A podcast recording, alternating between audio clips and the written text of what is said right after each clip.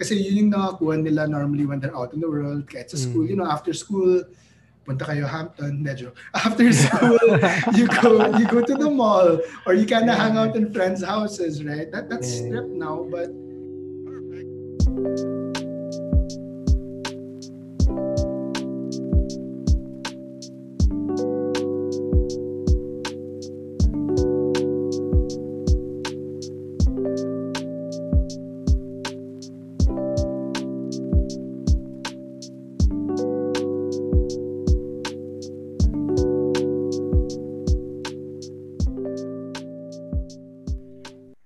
Episode 10, Al, we finally reached the end of our season. Season 1.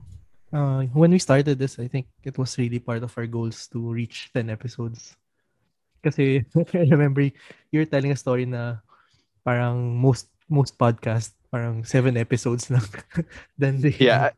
So I saw die. that the average uh, length of a podcast uh life is seven episodes. So like if we kind of overtake if we overtake the seven episodes, we kind of you know go up into the upper echelon of podcasts. Yeah, so we're in the So, top yeah. few percent.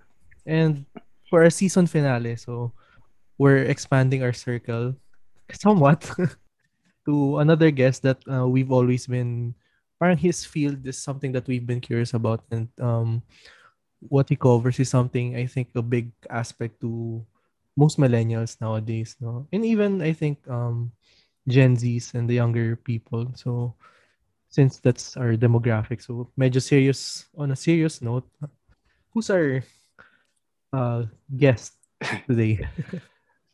So um today's guest is uh he's a part-time lecturer at Ateneo and he's um a licensed psychologist and he's the director for personal management in Gray Matters.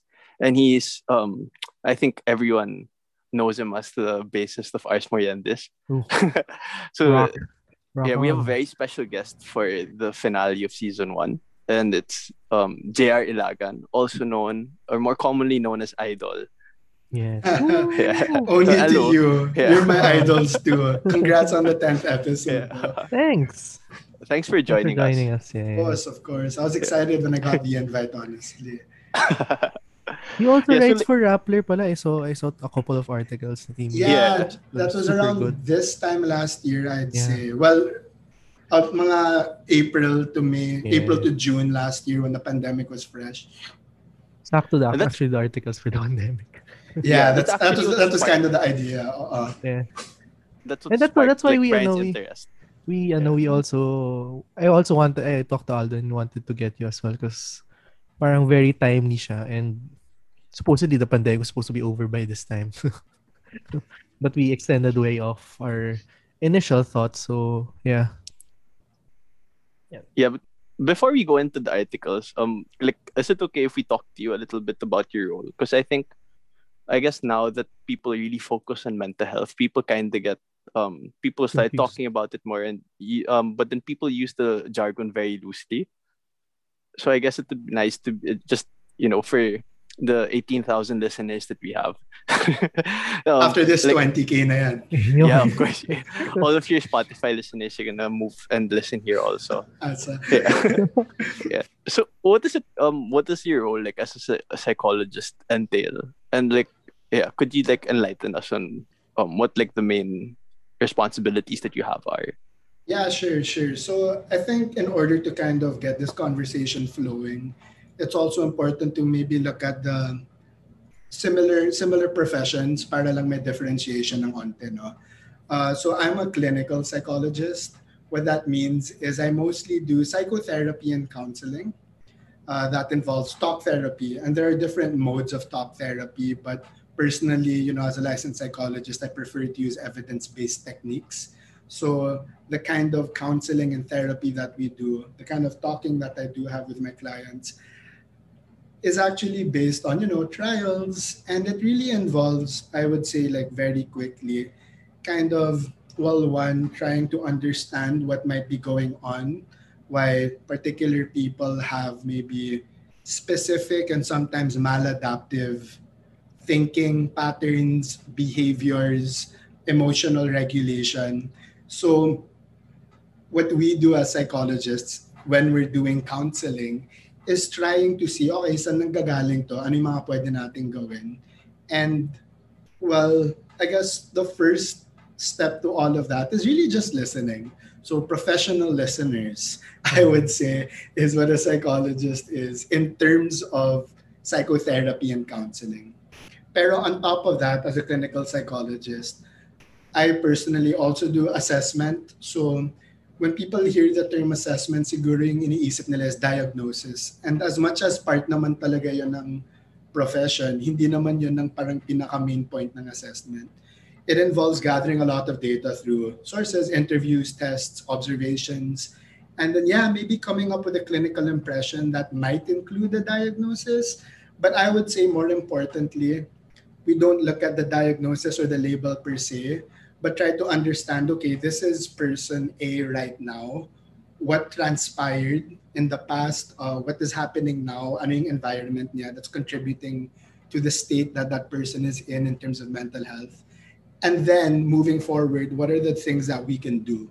Not just me and the person, but there are also recommendations for the family. The what can the family. family do?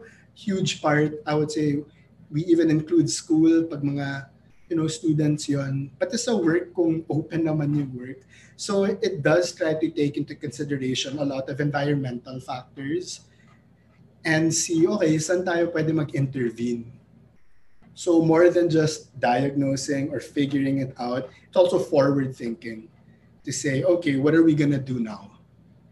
So yon i would and then we have different professions psychiatrists you know, we normally get interchanged, but we're totally different Mm. fields. So Okay, that was our next question. yeah, Yeah. yeah. So I was thinking because a lot of people do Yeah. ask that. Psychiatrists are medical doctors. So for them to Mm. become a psychiatrist, dumadaan sila sa college, med, tapos after taking the boards and passing, they take their residency in psychiatry. A lot of psychiatrists normally have a pharmacological approach, which Mm. means na, you know, they use medicine. They also take into consideration of the environment, of course. So the kind of interventions that they give are like, okay, take these meds, try to add exercise, see if you can get out of this. It's it's kind of you know a guide along with Mm. medication on how to do that. And some of them also engage in talk therapy naman. Pero the clear, I guess, delineation is the assessment part. Mm. So psychologists assess, um, psychiatrists provide medicine. Sometimes do talk therapy, not not as often. That that is a personal preference naman, but they are eligible to do that. So, yun, in the ideal situation, psychiatrists and psychologists do work together when it comes to helping a client actually, especially when medication is necessary.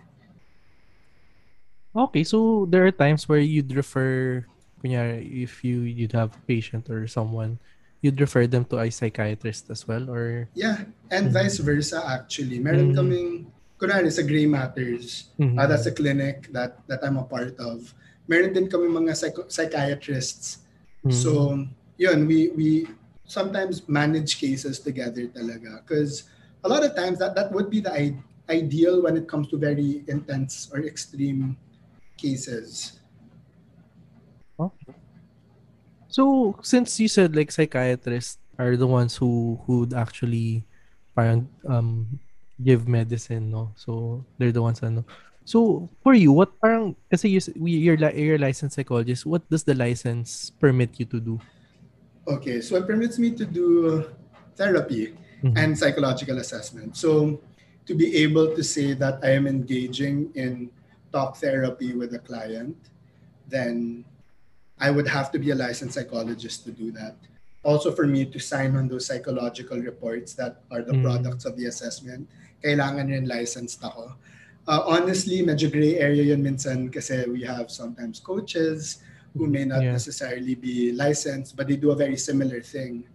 And so, yeah, as much as I guess it is written on in the law na parang ito yung Pwede lang. pwedeng gawin lang ng psychologist, there are times that, you know, there are loopholes as well. So, ayun. Okay, so I guess that's the most mo, would cover I think the scope and the differences because I think most of the most of us I think especially me, parang I get confused on what a psychologist versus psych- psychiatrist is. Yeah, yeah, for sure. I feel like people kind of use it like interchangeably actually. Just like Mhm. the normal person. Yeah.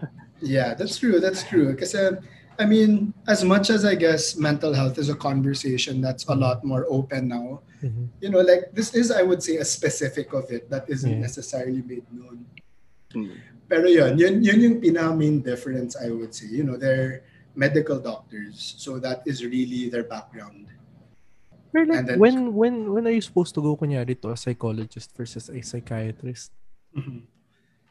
So the way that that would work is sometimes you know some people do experience mental health issues but issues don't necessarily mean na merong clinical psychopath Mm. psychopathology which is basically you know like um, a diagnosed mental health problem um, so sometimes yung mga everyday not everyday problems but you know stressful events a build up then psychologists normally do therapy with those people Mhm. pagdating na sa mga cases that might involve very intense suicidal ideation, you know, there have been attempts of uh, suicide, there are, are hallucinations, maybe delus- delusions.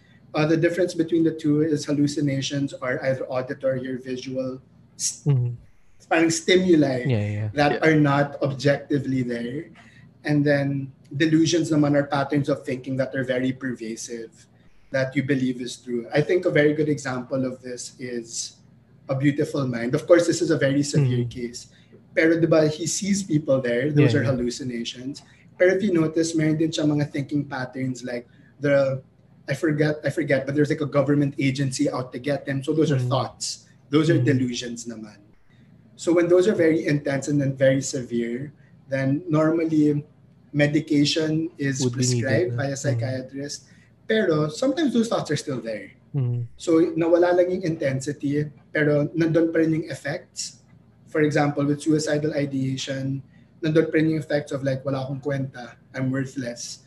And so what, what happens there is maybe the intensity will stop, but the overall kind of effect and feeling is still there. And that's when the talk therapy will come into play. So as I mentioned a while ago, no, it would be ideal in many cases na work. working together yung psychiatrist and psychologist. Because you can think of the medication as being able to stabilize to a certain extent so that all of these very extreme symptoms are no longer experienced.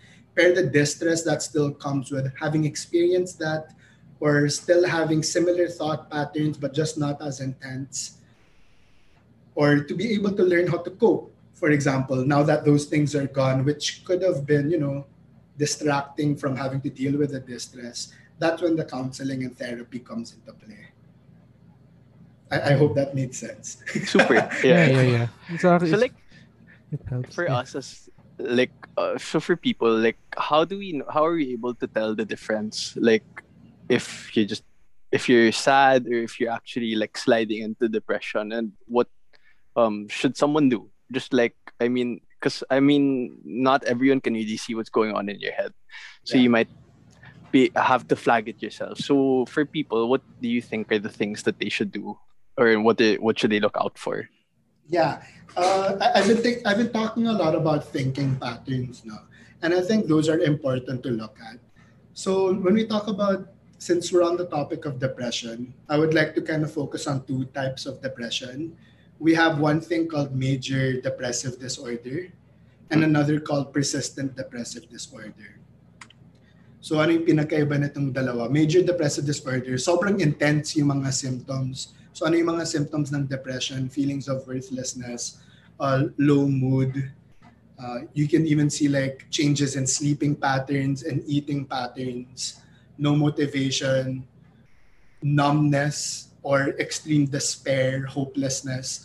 So yung major depressive disorder, sobrang lala ng nafe-feel ng mga tao when they have major depressive disorder. But this is normally episodic, which means it could last between I- if I'm not mistaken, I think it's two weeks to one month, more or less. They're episodes. Tapos biglang, oh, okay, I, I'm back on, I'm back on the groove.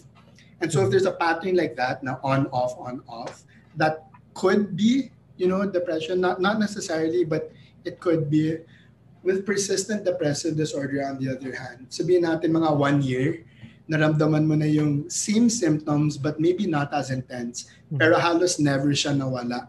It was there for majority of the time for a year. Then that might be, you know, also depression. And yes, you know, both of you were right when you said na ano yung pinakaiba nitong sadness, parang similar sila. When we talk about depression, there are normally three facets of it. The thinking, the emotions, and also the behaviors. Thinking, like I talked about, it you will have a lot of negative self-talk. What is negative self-talk? It's like shit, wala akong kwenta, you suck, you're useless, you're gonna fail at everything. And we hear this a lot in our head. Mm. So that would be the thinking side. Another thing of the thinking side might look something na, or might sound something like there's no hope, you know, or I'm just a speck of dust in this universe, so nothing's going to come of me. I might as well just kill myself. Parang what's the There, point? there are, yeah, there are these kinds of thoughts. Emotions can be the numbness or the intense sadness and despair. And then with behavior, we will see yun, not getting out of bed, um, no motivation. And of course, we can't necessarily say these are blanket statements, but these are normally indicators. And to differentiate, I guess, depression from sadness is, yun, we have to kind of see if a lot of these are there as opposed to sadness. And on top of that, maghanap din tayo ng trigger. I mean, normal naman maging sad. Eh? For example, in the Yeah, yeah. pandemic, it's normal to feel kind of shitty right now because, I mean, we are in a shitty situation. And so it can, yes, like triggers can lead to depression, but it also helps to check, like, hey, I mean, is it normal to be sad right now? Do you have those pervasive thought patterns, right? Are you able to cope with it? Or does it kind of resonate in your head and in your body like the whole day? So those are normally ways to kind of differentiate, I would say. It's not like black or white talaga. And, and that's going back to what we are talking about. I'd say that's why assessment is important because it allows for a more holistic kind of perspective na ano yung nangyayari dito. Nice. so I guess I, I kind of feel like sometimes for people there's still a stigma, especially with mm-hmm. the older generation. Definitely, yeah. Mm-hmm. Yeah. Malungkot ka lang. Yeah. Exactly, yeah. Ina mo, tangina mo, mo. Ba't ka Yeah. malulungkot? Parang ang ganda-ganda ng buhay. There's always Yes, that. yes, Yeah. exactly. Those Yeah. words. Yes, th- those things things So dismissive. Yeah, Or inom inom lang. Yeah, yeah, yeah. Yeah. and I mean, go, going to that, I like I like what you said, Brian. na parang it's very dismissive, and sometimes we'll notice na, well, maybe yeah, we'll probably notice it with ourselves. Mm. Na people around us say this, the adults in their life said this to us growing up. So minsan, we notice ourselves saying this to ourselves also. Na like, let's say, Mm. I don't know, you were late for, or you did bad at work. Mm. Sometimes your internal voice be like, yo, you suck. Or like, Mm. wala kang kwenta. And then like, oh, you're sad. You shouldn't be sad. That's just work. Dapat alam mo na yun. We sometimes say that to ourselves. And, you know, people that may not necessarily be riddled with a lot of mental health issues will be able to cope with that. How they can tell themselves like, no, actually, you know, uh, previous performance says naman you're competent Mm. right? Or maybe find an alternate way of coping. Like, yeah, I feel like shit, sige, so maybe I deserve to kind of take a break right now. But when those thoughts of like, oh, you shouldn't do that, you know, you dismiss yourself, you invalidate yourself, that can often lead to, you know, thinking patterns that are very self-deprecating. Which Parang again, it, like, it would compound. Yes, kasi parang nasanay ka na dun eh. You're, you're, Yeah. you're used to hearing that, you're used to saying that to yourself. So, yeah, that can contribute a lot also. Going back to depression, that could actually be a trigger na events that constantly kind of bring that kind of thinking up about again. Yeah, kasi I parang I remember in like ano, parang the older generation would say na dapat marunong ka magdala. Whatever that means, di ba? Parang marunong magdala ng problema. Yeah. So I guess it's it's it's an older generation yeah and way of thinking you know it's it's very ironic because you know we as like people normally say we would rather have that our child's our children live in a better world than us Mhm. 'di ba tapos yun parang mas chill na yung buhay mo 'di ba tapos sasabihin ng parent mo alam mo nung panahon ko parang kinaya ko yun but ikaw hindi mo kaya and in your head you're like what the fuck I mean like di ba ito dapat yung goal Yeah. bilang parents na Tawa. we have it better and yet you're giving us shit like it's Yeah. very yun and that is very invalidating and that can lead to a thought pattern that hey i shouldn't be sad i should toughen up Hmm. and we kind of crush away at the vulnerability Mhm. that we feel later on in life and instead just try to deflect it but really i would say and on, on, and a lot of on a lot of occasions it helps to kind of acknowledge that yeah i'm sad i do feel like shit um, instead of trying to dismiss ourselves Hmm. to at least allow ourselves to process that crappy feeling that we have I think because uh, what's what also is frustrating is the older people act like it never existed. Like to them, like oh, like none of us were getting depressed before. But like for me, like just uh, of course, just what I feel. Uh, it's not professional opinion or anything. I just Yeah, feel like yeah. we're getting smarter. Like Mm. now we're just putting more emphasis on real understanding our emotions and everything, Yeah. and we put more respect in like in people like you. We Mm. understand your importance more. But um, what do you think is the best way to be able to educate the older generation about it, especially for the people who feel like I I, I feel like sometimes people go through it, but then they try to talk to their parents, they get shut down, and it kind of they just hide it away in their brains instead Yeah. of addressing it because they got scared already because they got negative yeah like reactions. Yeah, yeah. And I mean, like, again, like, no offense to older generations, but you will see a lot of dysfunctional people there. I mean, they may be adapting well into society, but I mean, tingnan mo naman yung mga ugali nila, diba? Hmm. Like, it's like, yo, how the fuck did you get here? like, you've been kind of a dick this whole time. like, it, it makes you wonder. And it's like, you know, maybe if things were processed earlier on, you wouldn't be this mean or Yeah, this rigid or this demanding or this critical. So, I mean, it's kind of evidence unto itself, I would say. But in terms of educating, I do think that it involves a more personal approach. eh. Um, it will be very difficult when it comes to like, you know, maybe mass media, as much as it's Mm. helpful. And I would say that, you know, documentaries, the news, I mean, again, movies, mass media has been a very good way of talking about this. I mean, like you in the Mm. podcast scene, diba? Like it's becoming a topic. Pero that's a very one way. It's consumer. It's consuming particular media. With certain people from older generations, it might have to be a bit personal, you know, to have an exchange of ideas. But to be honest, a lot of a lot of people are rigid. Now they have their own personal belief systems, and sometimes mental health awareness doesn't fit into it because you know during their time they didn't have it, or you know during their time they just stuck it up. You know, so it it, it can get it is very challenging to be honest. just to ano, just to expound on that, like, was there a surgeons? What? How? Parang, where did the surgeons of being conscious of mental health become a thing? Parang, we've noticed na parang it's it's big. Parang people are starting to become more conscious. You, what do you think was the trigger of that? Was it because they're really more millennials and Gen Zs now na parang it's starting to become it, people are starting to take notice or Mm. is it just because like what Aldo said people are really just smarter and just put I think- attention now to ano the mental health Yeah. I think this is a trend that we see with a lot of movements naman these days. Eh.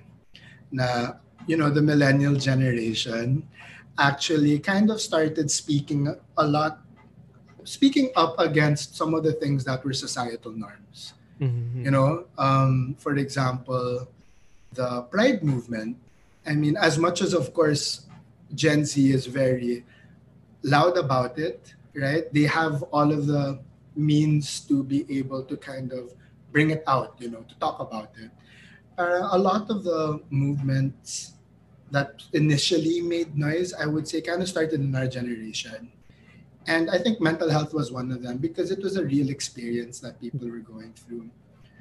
On top of that, I would say currently, I think the Gen Z are making a lot of noise when it comes to mental health because they do, they are currently living in a world that is scary you know and they're literally seeing I mean so so are we right but they're younger Yeah. so parang it's like hindi pa nagsa-start yung mga buhay nila in terms of post education there hmm. are Gen Z's entering the workforce you know yeah.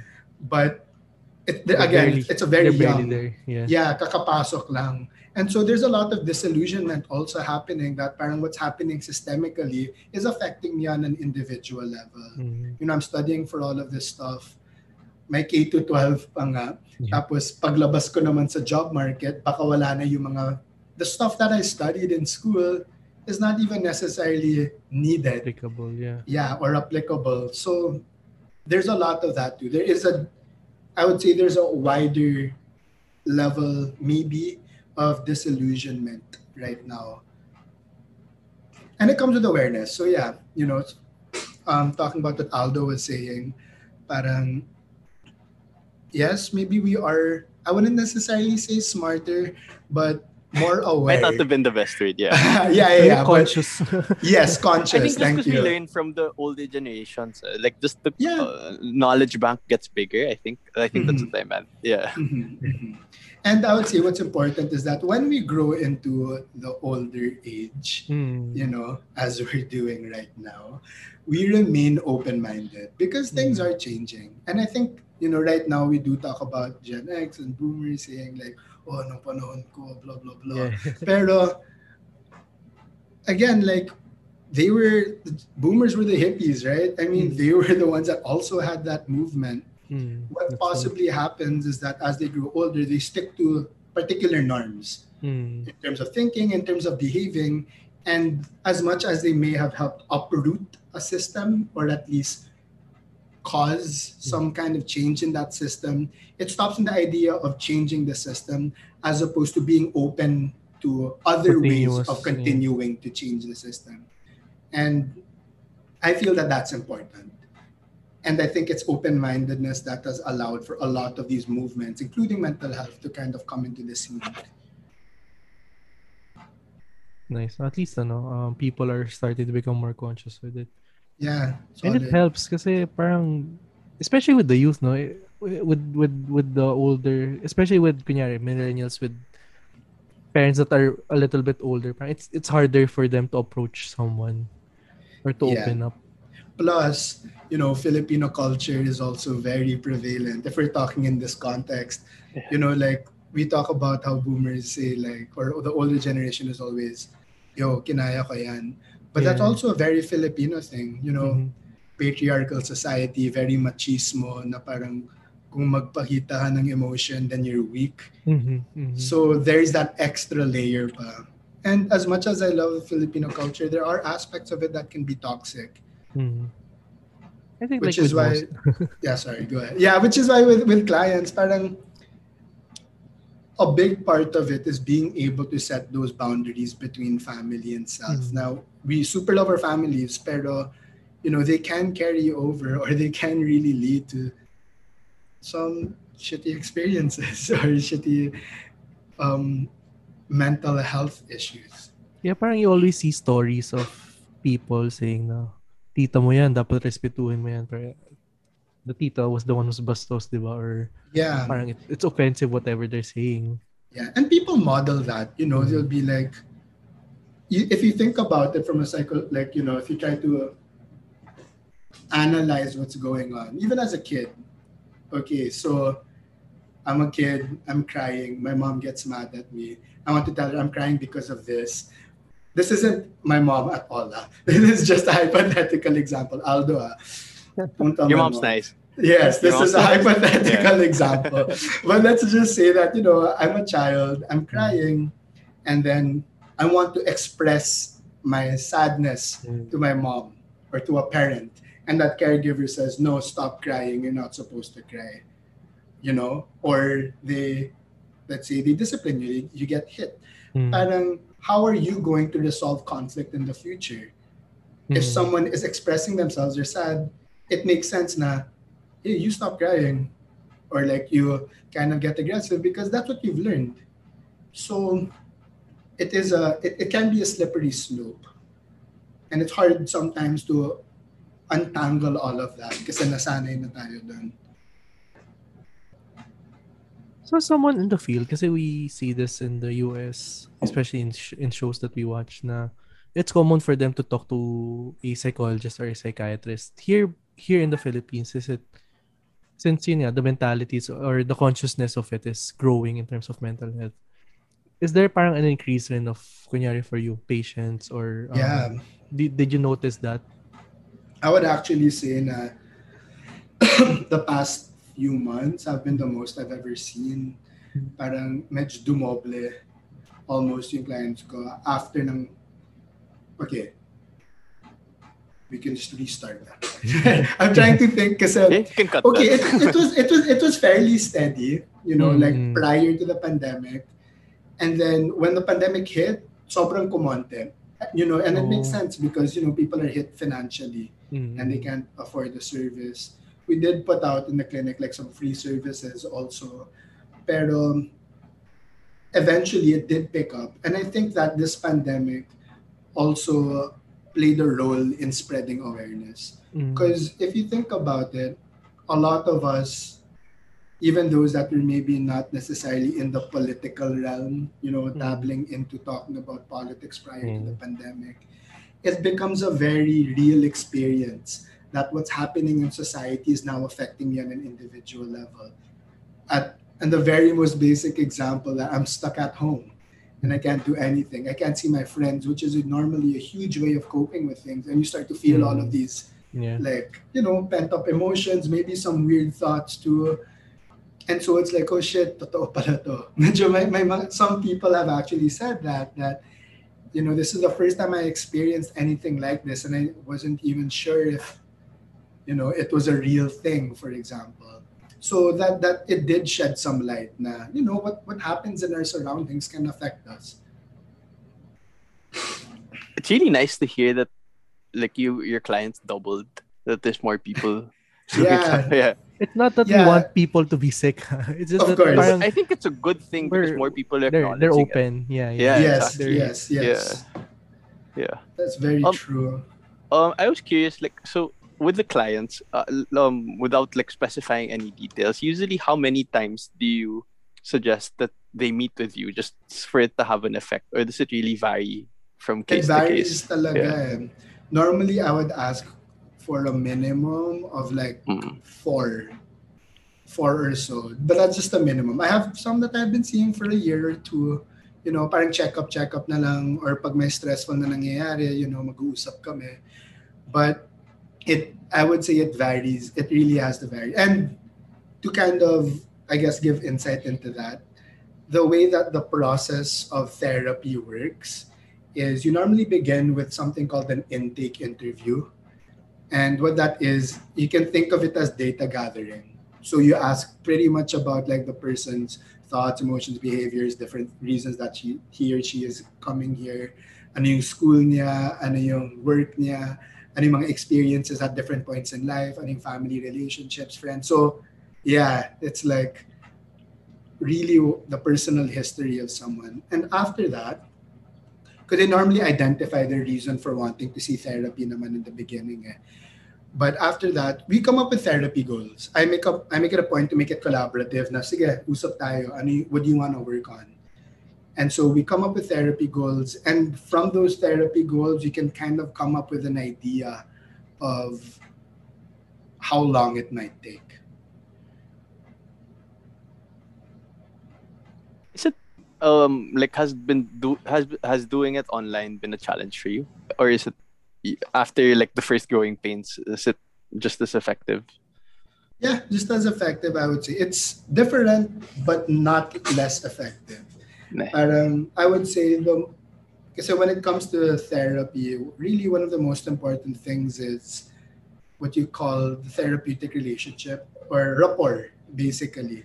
And so very important part din ang rapport between therapist and client. So if there are people that are listening now, maybe they didn't necessarily have a good experience with, you know, the first psychologist that they met. You know, it's it's cool to check out people that you feel you might have a better fit with. And so yeah, like that that is really a big a big part of this.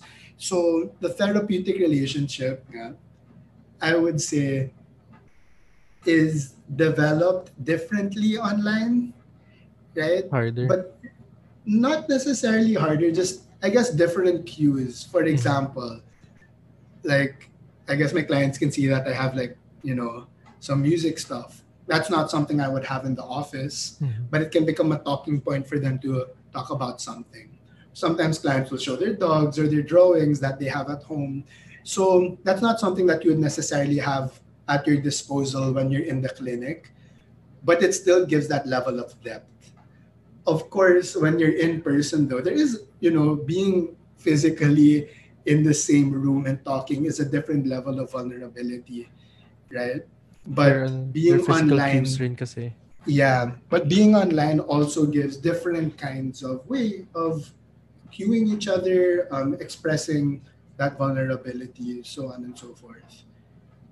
So was it a conscious uh like decision to put the music stuff behind so that you could have like a Hmm. talking point to the clients? No, no, no, no, no. Wala nang, walang space dito sa condo namin. eh. So Oh, this is the office, office slash music room. Oh, okay. Yeah. I did want to hang it Yeah. because there's again there's nowhere else to put it. Pero not a conscious decision per se. Your wife is in the same field, right? Yeah, she's also a psychologist. Yeah. So I'm sure that, that helps a lot. You guys are, ab- are you do you guys like um compare notes and help each other out, or is that like uh No What? shop not really? Really, Yeah. what, what what's about the confidentiality clause? Yeah. Actually, syempre, we can't we can't state names. Yes, of course. Yeah, So, yeah, Yeah. yeah. yeah, Yeah. but then I mean, aside from that, like, hey, I kind of, you know, we kind of give each other ideas on how to approach cases. Mhm. Sometimes we might, I guess, you know, read the same material online. Because the thing about therapy is you also kind of have to keep updated. You know, there are different trends, different kinds of problems that people are experiencing. There are different modalities or techniques. And so, yeah, and it, it helps to keep updated. And we both kind of still try to keep ourselves, we still keep ourselves updated. So, yeah, it's it's good to have someone to kind of talk to about. It's great to have someone to talk to about that. I read an article that uh, they're calling you guys nga, a, psycho- a psychology powerhouse. I was like, Yeah. No, man, I have okay. The editor put that. I had no idea that that was gonna be there, but then we both guested on a podcast, kasi, and yeah, and for I guess you know makes a juicy headline.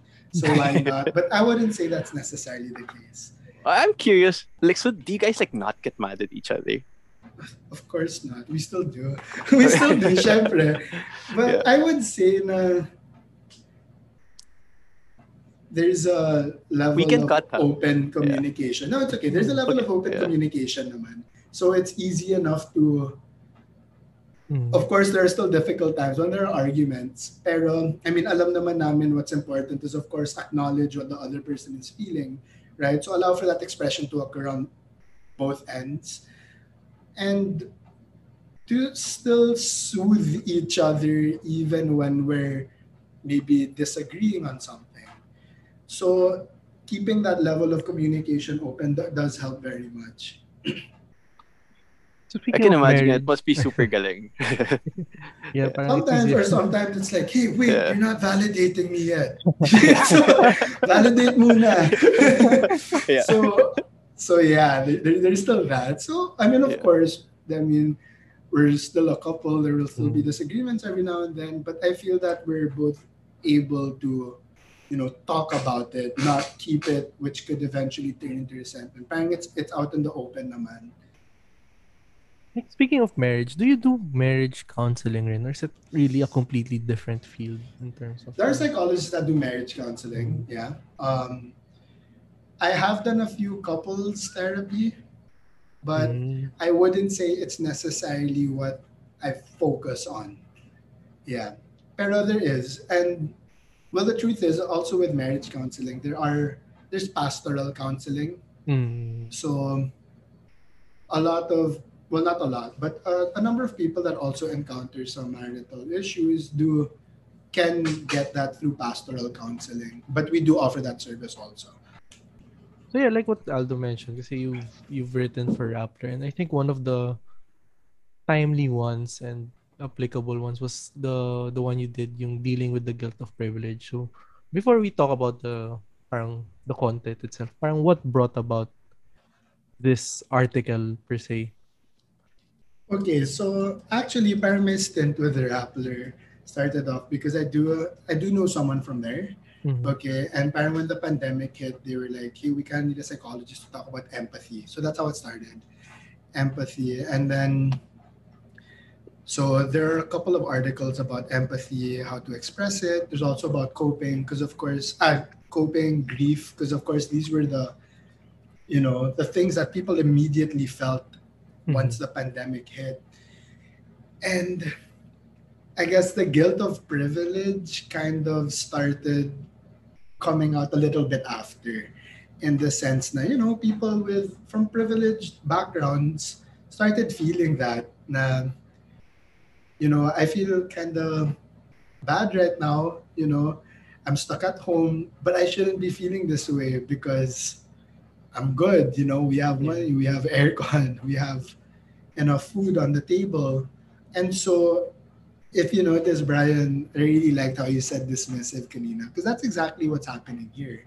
It's a person dismissing what they're experiencing. Mhm. And as much as, even if someone is coming from a more privileged standpoint, that doesn't necessarily mean na hindi totoo yung nararamdaman nila. Na he doesn't feel anything about Yeah, it. or that doesn't nullify the experience of Mhm. the shitty pandemic and the government. So, in general, like that, a, a, few friends were talking to me about it. Mm. Um, a few clients, on top of originally what they were experiencing, lumabas pa to.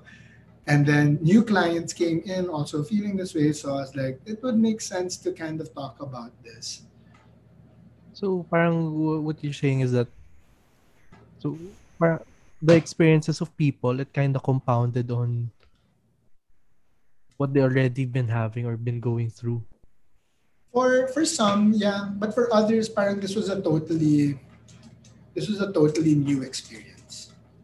So, yun, parang it was like, ano to, di ko to magets. And normally, the immediate response is, I shouldn't be feeling this way Mhm, mhm. because I'm good. But that causes a form of parang, again, dismissal towards the self that just adds more distress. So, yeah, and it was the idea, it was that idea that made me kind of wanna write a little bit about that. So it so I guess the problem it, it, it doesn't necessarily be parang the mental issue. It's not anymore stuck lang with those who can't afford and those who can parang you who have to make um ends meet, di ba? It's it's already parang encompassing a whole it's a societal thing na the pandemic it's not anymore parang just scientific it's a social welfare issue na rin. Yeah, definitely, I would say. And well, I mean, just like mental health naman, hindi naman pinipili kung sino ang matatama. But the truth is, marginalized populations, such as those that are poor, men, uh, cultural and racial minorities, are at a higher risk naman talaga because they have more adverse experiences. They may experience some form of discrimination. Um, they experience more stress, especially those that are poor, because they don't have the money to pay for their basic needs. In fact, if you look at the study, parang you'll notice that those that fall within poverty spend over 50% of their income on money, ah, on food. Mhm. And I mean, what does that mean? That means that they have less than half to pay for everything else. And when you kind of have to live on a survival mode for a very long time, then of course that would lead to more stress, cort- cortisol in the body. And yeah, like when you're at a more stressed disposition, you're at a higher risk for developing problems with mental health too. So what do you think, ano, parang where does this guilt stem from? Is it because people are just stuck at home or parang it's really it's really because yung pandemic is such a, is such a social issue that you can't simply ignore it na. I would say I would say it's both. One is well, first of all, of course, it is a social issue that people are being affected. So there's one, people are being affected, right? And people are dying. People are getting sick. People are losing jobs. I'm here, okay, stuck at home. Um, I'm good, you know, I'm privileged, but I feel bad. Maybe I miss my friends. Maybe being stuck at home is really affecting my emotional state. So that's step one. Step two. And then step three is, but I have all of these resources. I shouldn't be bad because there are people worse off than me. And so I would say that's where the guilt of privilege is coming from. Na people have it worse than me. I should be okay. Which is, That's- I think, Yeah. parang typical mentality ng Filipino yun. Parang, uh, when parang often people would say there are, or your parents would say, may hindi nakakakain dyan, finish your food. Mm, mm. Parang it, it's something that stems from younger times, no? Parang may, may mga hindi nakakain sa Africa, so dapat wag kang magtira. Pero Yeah. technically naman, your, your leftovers won't be able to feed the people there. Yeah, yeah. So that, that that's that's a very good observation, and that is what's happening. Again, like similar to what you were talking about a while ago. These were a lot of the adult voices in our head, ah, in our in our childhood, that are now within our head. So yeah, you'll never forget the joke, and that's why we try, and that's why we have to learn to unlearn them Mhm. right? And you know, some people are able to do that on their own. You know, they Mhm. have enough positive experiences, maybe enough self assurance to kind of cope with it on their own. Other people might not, and the more it's left unchecked, then the stronger it can become. no, I really like how because how like especially how you ended the article talking about empathy. Mhm. Because um I really like how it's like um we can use it as a starting point for like taking social action and everything and channeling it. Yeah. Yeah. So um like have you been able uh, uh do you have like examples of people who've been able to put this into practice? Just so people have like a concrete image of what it could be like. Yeah. Yeah, sure. So again, parang the idea, I guess, in the article is that people experience this guilt of privilege because there are people that have it worse than them. Mm-hmm. Therefore, they shouldn't feel, you know, bad. But that's not true. Again, as we spoke about it, like everyone's personal experience naman is real to that person. And that should be acknowledged. That I'm stuck at home. I haven't seen my friends in so long. That sucks. Right? And you mm-hmm. know, you could sit with that and say, yeah, it does suck. But oftentimes other people might say, no, okay lang yun. Dapat okay ka lang. And so because we people might have a tendency to dismiss themselves, what happens is yun, they start feeling guilty. So it's important to yun, parang come to terms with these limitations that I mean that is right. I am in a limited capacity. I can only do so much. And I mean, even if acknowledge also that even if there are people have that have it worse than me, and that's true, I mean that doesn't mean that I can't feel bad. It's important to realize that emotions are a natural reaction. In fact, evolutionarily and biologically, you will see that emotions are elicited by external stimuli usually. And they're present in other animals too. So, what does this mean? Parang natural naman for us to experience emotions. And so, just because we experience an emotion doesn't mean na you know, th- those that are quote unquote negative have to be dismissed. I mean, that's happening for a reason. So at the very least, what we can try to do is see, okay, ba't ako nagigilty? Right? Or ba't ako nasasad? Ba't ako nagagalit? And then once you're able to do that, acknowledge, okay, this is why I feel guilty because people have it worse than me. Accept that, you know, I guess given who I am as an individual, I can only do so much. Right? But okay, if I do feel guilty and it is coming from a particular place that I'm not helping, how can I do that? Or how can I help?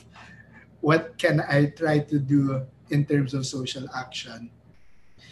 And so I guess one of the ways that this can be done, I would like to use maybe a friend of mine, artists do this a lot actually. Now, artists that may come from more privileged backgrounds, you know, they use their platform as a way of talking about certain issues. Mhm. And wala namang problema. I mean, there's nothing wrong with talking about the day-to-day, you know, love, life, fun experiences, breakups, family. There's nothing wrong with that. That's all part of the day-to-day experience. But I mean, so is politics. So is what the government is doing right now. Wait, no, what they're not doing right now you know so these are all part of the day-to-day experiences also and things that you know some artists would do is they talk about them they express it they try to create dialogue and then people that hear it who also may have more influence try to meet with people here and there i mean it's again as i said a while ago i guess acknowledge your limitations parang what can you do and what might that spark Mhm. you know that's one way of dealing with the guilt of privilege na really using your privilege somehow Yeah. So if people want to read more about this, they can check out your article in Rappler. Um, Mhm. So it's called Dealing with the Guilt of Privilege. So it was posted last June 26, but I think it's still applicable. Wait, June 26, 2020, and with how the government's handling our pandemic, no? It's extended. So it's still the article is still relatively applicable to everyone. No? I don't think much has changed anyway since last year. It's more or less the same here. Yeah. People Yeah, are just going yeah. out more. Yeah. I also like the one that you wrote, the worst year ever, managing your anger. Mm. Um, I really like that one, and uh, the steps. Uh, uh, that's something that I go back to once in a while. Oh, And-. Yeah, because like I feel like, uh, especially now, I guess people are a little more aware. We can identify our feelings a little better, and it's nice that you're able to put it out there for people. Like I guess, like in a way, you're um, helping. You're helping people identify the feelings also. Mhm. And I mean that is the idea behind it. Same with the guilt. Parang again, these emotions that we experience, sometimes we automatically label them as negative and positive. But again, building on that evolutionary school of thought, I mean they are a part of us and we feel certain ways because of certain stimuli or things that trigger it. And so feeling something isn't necessarily bad. You know, it's not bad. It happens. We all feel ways because of certain triggers. But there is a difference on acting on it or not Mhm. acting on it. And so really, that's why it really helps to try to identify ano yung nararamdaman ko, bakit ko to nararamdaman, you know? And that is, I would say, one of the initial steps talaga towards self-awareness because once we figured out why we're feeling a particular way, it places us at the point where we can decide what we want to do instead of just acting on how we feel. So emotions you can think of are kind of like uh, information. Okay, it's giving us pre-verbal information about a particular situation. It's up to us though to make sense of that emotion instead of maybe purely acting on it. Yeah. So i i- it's really nice that um you that you do this just like in general because I think it really helps a lot of people and Something- I'm sure like a lot of people are curious of how they can be like you. So like what is the j- uh, like just quickly could you talk, talk talk us talk to us about the journey like what did you take in college Wha- what was the decision behind it like why did you Mhm. want to do this Yeah, sure. Sige. So, Yeah. what, what, what, I took up actually, I went a fairly traditional route in the sense that psych was my undergrad. Mm. Though I took BS psych because I thought I was going to go to medicine. Okay Okay. My parents wanted to have a doctor, you know, Asian dream. Pero they wanted me to be a doctor. That didn't turn out. Um, I eventually decided to take my master's in psychology. Mhm. And now to become a licensed psychologist, there's a board exam and the minimum is master's. Mhm. Okay. And there are four particular subjects that have to be in that master's in psychology program. And those four classes are abnormal psychology, personality psychology, counseling, and assessment. So those are like parang you have to have a master's in psychology or a related field. And dapat these four subjects are included in that program. Once you take the boards, you can practice na dapat. So that's like, I guess, yeah, a very succinct way of kind of talking about Yeah. how to get. Kailangan ng masters and mag-boards. Yeah. Are you a lot? Are there a lot of people in the industry now? Danes, Like, I is it- say. Are there more, at least now, like not today versus ten years ago? Yeah, you think? definitely. Yeah. Pero, I mean, sobrang konti pa rin. Um, the problem also is na the Regulatory Commission of the Philippines, PRC, Philippine Yeah. Regulatory Commission. For the past two years, wala kaming boards. Oh So no. walang bagong pumapasok. So there are a lot of people that are kind of waiting. You know, they want to practice na. But because of the pandemic, they haven't been able to get the license. So for the past two years, we've been at the same number of Mm. psychologists. And I would say there may be around 1,400 in the Philippines. No way. Wow. Yeah. So That that ratio is so bad. yeah, it's pretty shit. So there's 1,400 psychologists in the Philippines, and I could be wrong because you know I'm not a psychiatrist, Yeah. but I think there are even less than a thousand psychiatrists in the Philippines. Oh no. So yeah, sobrang sobrang konti. So join us. Do you need, uh, do- oh, um, does your undergrad need to be BS or AB Psych? So No, no, as long as you take the masters. yeah, my wife was actually Yeah. Comtech. Mm. Oh. Yeah, Wow. Ateneo So, also. Yeah, and Ateneo. Yeah. Then the thing is, if you're not if you're not a psych grad, you just have to take a few more courses in in psy when you when you reach masters. Mhm. Parang may additional requirement lang to get the mas to apply for masters in psych. Yeah, yeah. Okay. Pero like, because we talked to, uh, a while ago we mentioned that we talked to Doc Jan yes, uh, last week about Yes. new doctor, uh, being a doctor is, and parang the pan, he said that the pandemic actually attracted more people into the field. Has this been an, an effect to um, your field as well, or? Honestly, I, I I wouldn't know per se because Mhm. I, I'm not familiar with the admission numbers to the masteral programs. But this is I would say this is purely anecdotal evidence. ah. Mhm. So don't don't take my word for it. But at least in Ateneo, even prior to the pandemic, there Mhm. were more people entering our master's programs na as compared to maybe when I started, which was seven. I started 2013, so eight years ago.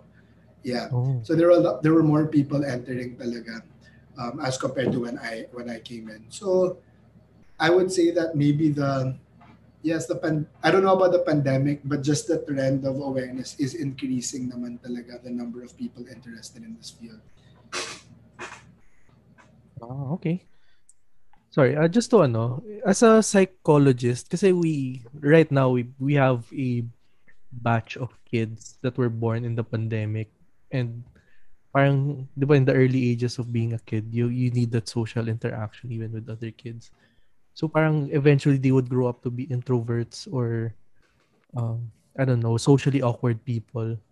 Do you think um as a psychologist parang how do you see this or how do you see the future especially yung especially the younger kids now or the kids Yeah. that were born during this time I would say, well, of course, parang hindi ko ma-predict per se. Mhm, But I mean, when it comes to uh, extroversion versus introversion, there are also biological or hereditary factors to it. So, we refer to it in the younger years as temperament. I mean, you might have like, you know, like dogs have temperament, but there's some that are more malambing than others. Mm. And people are, are the same. You know, some people are born more geared towards interacting versus others.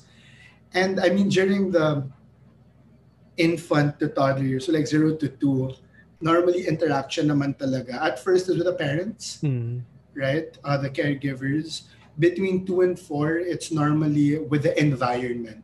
So diba pag nagko-crawl or naglalakad na yung baby, you notice them probably like exploring everything, you know, yung mga sulok dun sa sa bahay, under the table, all of that stuff. So they're interacting with the environment. So I would say maybe it's the preschool kids because this is normally the Mm. the um, introduction into the social world. Mhm, mhm. Yeah. and those that are probably should have entered preschool maybe last year might might be have might be having difficulty i mean that that is very true though once the pandemic is over parang those unmet needs there may be an opportunity naman to Catch kind up. of yeah catch up i would say a lot of people that are suffering now are teens because by the time that you reach teen years i mean high school diba? parang this is Mm. like socialization galore Yeah. Diba?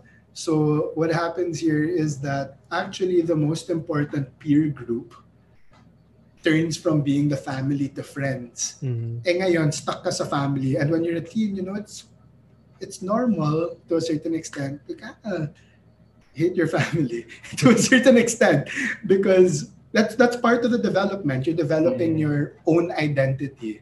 Mhm. And normally you develop your identity in the context of friends. And yun yung nawawala sa mga teens ngayon. So I would say that they're the ones that may be having difficulty, especially the ones that are more extroverted. Mhm. The I mean it's it's definitely not the same, but a lot of them are coping by interacting online. It's not the same, like I, I totally acknowledge that. But again, parang as we said, like acknowledge our limitations. The limitations is the pandemic. Parang this is what can be done given the context. And hopefully people are given the opportunity to socialize after. I can imagine if listen Yeah. up. You know, let your kids socialize after this. yeah. it's Let them go important for their development. Yeah. I can imagine not having all of the a lot of the experiences from like high school and college that we remember were out of the classroom, just hanging out with friends, just being deprived of that. Yeah. Yeah, Must be because even horrible. mo kahit yung mga graduation, ganun, wala. Mm. Diba? Online And lang. those are huge, those are milestones. Yeah. So it sucks. It really does. It sucks for them. And I mean, honestly, I would say they are also very, I wouldn't say, I, I don't know if you could, like statistically, they're the most affected. Pero grabe talaga yung effect nito sa kanila. Um, so for the people who have to deal with, um, like you have people from this generation in your household, or you you, you know people like that. Do, how do you suggest that we, um, what's the best way to like practice empathy with them, or should we make certain adjustments? Or how do you think we can help? Yeah. Teens, I would say give them space. Yes. like right now, parang they, you know, the only reason school is fun is because you see your friends, right? Now you take away the friends and you put school in the computer, but it's like, fuck, I don't want to go here, right? Yeah. So, yeah. I mean, allow for the socialization to happen. I mean, of course, I, I really do understand and see that it's important to have maybe house rules, you know, Mm. mag-dinner tayo together. Um, maybe, I don't know, on weekends, maybe we can spend an X amount of hours as a family, and that, that's totally fine. Pero for the kids, especially if they're performing naman in school, parang allow them to ex- to express that level of autonomy and independence. Kasi yun yung nakakuha nila normally when they're out in the world, kahit sa school, Mm. you know, after school, punta kayo Hampton, uh, medyo. After school, you go you go to the mall or you kind of hang out in friends' houses, right? That that's Yeah. stripped now, but they can still maybe experience a level of autonomy by allowing them and respecting those boundaries too. Give Nice. space. Okay. I think even with people our age, actually, no, Yeah, definitely. Yeah, yeah, Yeah, I agree. Yeah. And I mean the the idea of respecting boundaries naman, it comes with I mean there's an implicit acknowledgement kasi there Mm. that okay, you're going through something, or not maybe going through something, but you kind of have your own life, Yeah. you know, and so live that. Pero, I mean, at the same time, if you are living in the same house with the parents, parang there there may be some house rules to take into consideration. So it should be a negotiation. Mm. It shouldn't just be maybe the parent dictating, okay, bawal ka mag-computer, or the kid saying, never come into my room. But I guess it would be ideal that there's a level of negotiation between the two. But the problem is, I would say, is that you know sometimes parents don't necessarily respect their kids' decisions Overbearing because parents. they know better, you know, because they're older. And again, that's kind of a cultural thing that ideally we could address or kind of, I would even say fix. Yeah, yung the term yung napagdaanan ko na yan. Yeah. Which in itself is already invalidating. Kasi Okay. parang, huy, tangin na, kinakwento ko yung story ko, tapos bigla na lang ipapasok mo yung buhay mo. Parang hindi yun yung point. And so Yeah. ngayon, di na mag-open up yung kids sa'yo. Because I'm like, oh, I'm just gonna hear another one of mom's Yeah. stories. I just want to talk about my own shit, you know? So, yeah. Lots of things. Wow. It's a hefty topic. Yeah. I learned a lot. it did so. So that's why I enjoy these podcasts. We really learn a lot from it. it's Yes. fun, dudes. Yeah. I enjoyed. Nad, Are you uh, just ano last last on our ano checklist? Go down. if ano, are you open to sharing a story, you know, something na interesting, not necessarily about a patient or or as an as your experience as a psychologist na parang good anecdote lang to share with us. Mm. Sige, sige. You can cut for a bit because I'll think lang muna. Yeah. or like something like interesting about the field that you You didn't like know. only discovered because you got into it. Yeah. Yeah. Mm. Oh, sige. It, it can be a patient's, it can be a client story naman siguro. Mm. Like super general lang ah. Yeah, yeah. Yeah. Yeah. Sige. So I guess like one of the stories that I'd like to share, it's not necessarily pandemic related. In fact, it's not. This was a client before the pandemic. Pero since we've been on the topic of kind of, you know, Filipino culture, I did have a client. This is probably, you know, a very familiar story to people our age.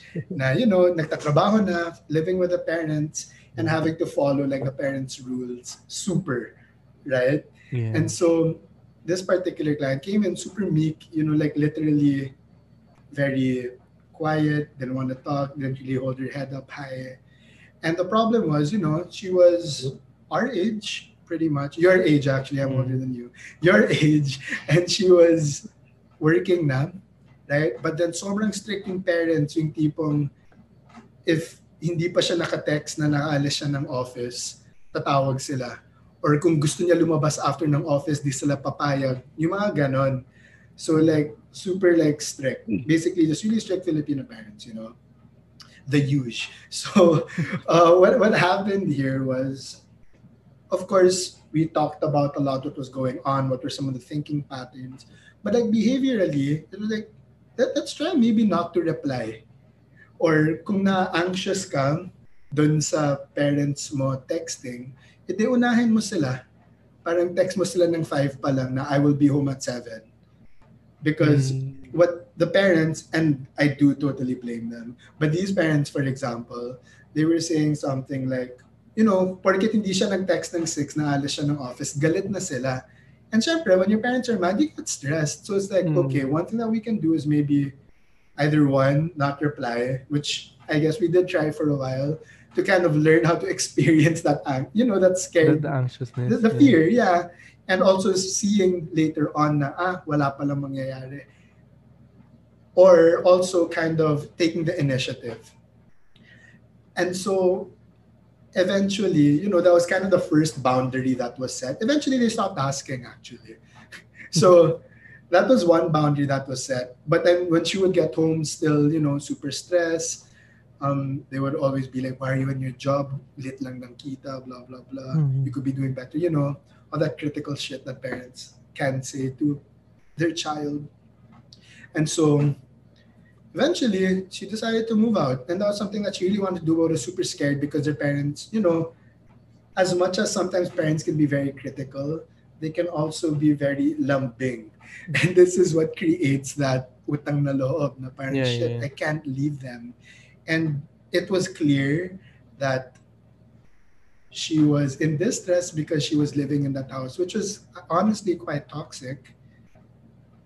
Pero once we kind of learned, we, we worked on assertion, right? She was able to assert herself.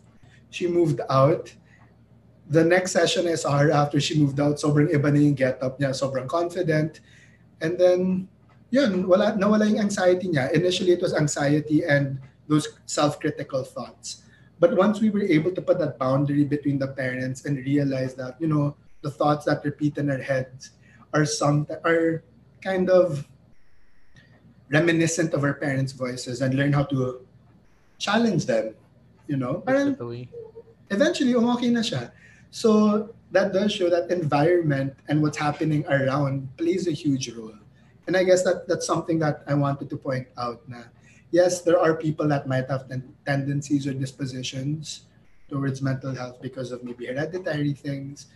Pero environment plays a huge role. And sometimes when therapy, what we do is we kind of just help get through a really difficult environment and learn how to get out of that and develop the coping skills necessary para pag wala na ako doon, kung ma-stress ulit ako or ma-trigger ulit ako, I have these things available to me to cope with it properly. So yeah, environment plays a huge role. So if somebody tells you that maybe you know their house is or the family is toxic, uh, of environment can be toxic, or the home environment is kind of shitty, it it will probably explain a lot of why that person is experiencing distress. Childhood trauma can be traced back to the parents. Yeah, not not always. I, I want to put a blanket, not a blanket, but maybe the adults in our lives, you know, Mm. those with authority in our lives. It could be a teacher, you know, Mm. it can be a teacher, it can be a coach, it can be a mentor, it could be a boss, you know, it could be an older brother, a tito, a tita. But especially when we're kids and we're vulnerable to like internalizing certain voices, the adults play a huge role, what they say. Family kasi is like the closest environment we have. Mm. And it's also the first one that we're Mm. exposed to. Yeah. I think it's something nice to hear also because, like, I guess most of our listeners are within the millennial age bracket and we're kind of s- slowly transitioning. I think we'll see over the next 10 years, people will be, most of us will be moving out of our houses, then everyone will be starting their families and establishing their own environments for their own Starting, children. I mean, most of us are getting married. I mean, some, of us- some pa lang pala.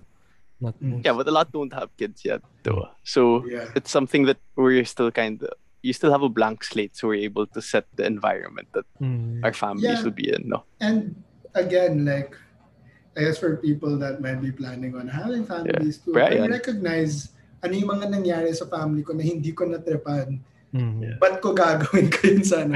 Because, you know, that's sometimes what the Yeah. parents will say, like, yeah, I was, extreme cases, no one in particular. I was hit when I was a kid. And then you're thinking, like, tanga na, nagustuhan mo ba yun ng bata? Ba't mo gagawin ngayon? Diba? like, but again, sometimes we tend to forget. We become rigid with certain norms. And na, na, nakakalimutan natin kung ano talaga yung nagiging effect nitong mga stuff. I guess that's it. No, we have to realize yung what we experience and grow from it. And acknowledge. Yeah, Yeah. acknowledge. Mm. First steps talaga, I would say. Being aware about it. no? Yeah. And maybe yun, after that, that comes the parang learning how to counter it, how to cope with it. And sometimes it's not easy. It oftentimes it's not easy. Because these again, these patterns we've been doing for like 25 plus years, right? So in fact, like our brain, there's something called neuroplasticity. It's basically our brain is malleable Mm. it's most malleable at a younger age. So even the ways that we think, you know, th- those are certain neural patterns being developed. You know, um, if we think very emotionally, if very strong yung nagiging emotional responses natin because of things that have happened in the past, our brain is almost, I guess, wired to that in a certain extent. Pero even like right now, mid to late 20s, our brain is still malleable, maybe a little less, which is why it does require practice naman talaga. Now we can't expect ourselves just because we're conscious of it na okay, I can deal with all of this na it, it takes practice because we're not used to behaving or thinking in this way that we're trying to get out of. okay. I guess we're okay. Yeah, I'm good. Yeah, yeah. Yeah. Baka you, you have some closing remarks like for Do you wanna plug who are- anything also? Yeah, or yung mga shy to approach a psychologist. Oh yeah, yeah. just- What's the best way to like? There's still a stigma, I mean, for I think Yeah. in terms of mm. Philippines. Yeah, um, I would say, you know, for those that might want to seek out mental health services, if you don't want to maybe shell out money yet, there are crises line, but again, these are for crises. So kung sobrang intense, you can call the NCMH crisis line. This is National Center of Mental Health crisis line. You can Google it. And you can also call the in touch crisis line. So again this is normally for sobrang intense maybe yung mm-hmm. mga thoughts of wanting to harm yourself or do something. But for therapy okay so for, for those that might want to check out you know or try seeking out help from a mental health professional you can check our facebook out at gray matters psychology and consultancy incorporated or check out our portal, graymattersportal.ph, where you could actually book a session straight out of. So you can choose. You just have to make an account, uh, choose a psychologist, and choose a, choose a schedule.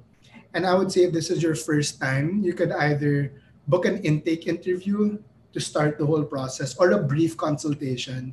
This is a service that we offer. Now you can talk to a professional for 30 minutes. Parang Q and A, kind of just try to understand a little bit what's going on, but it's not a substitute for therapy or counseling.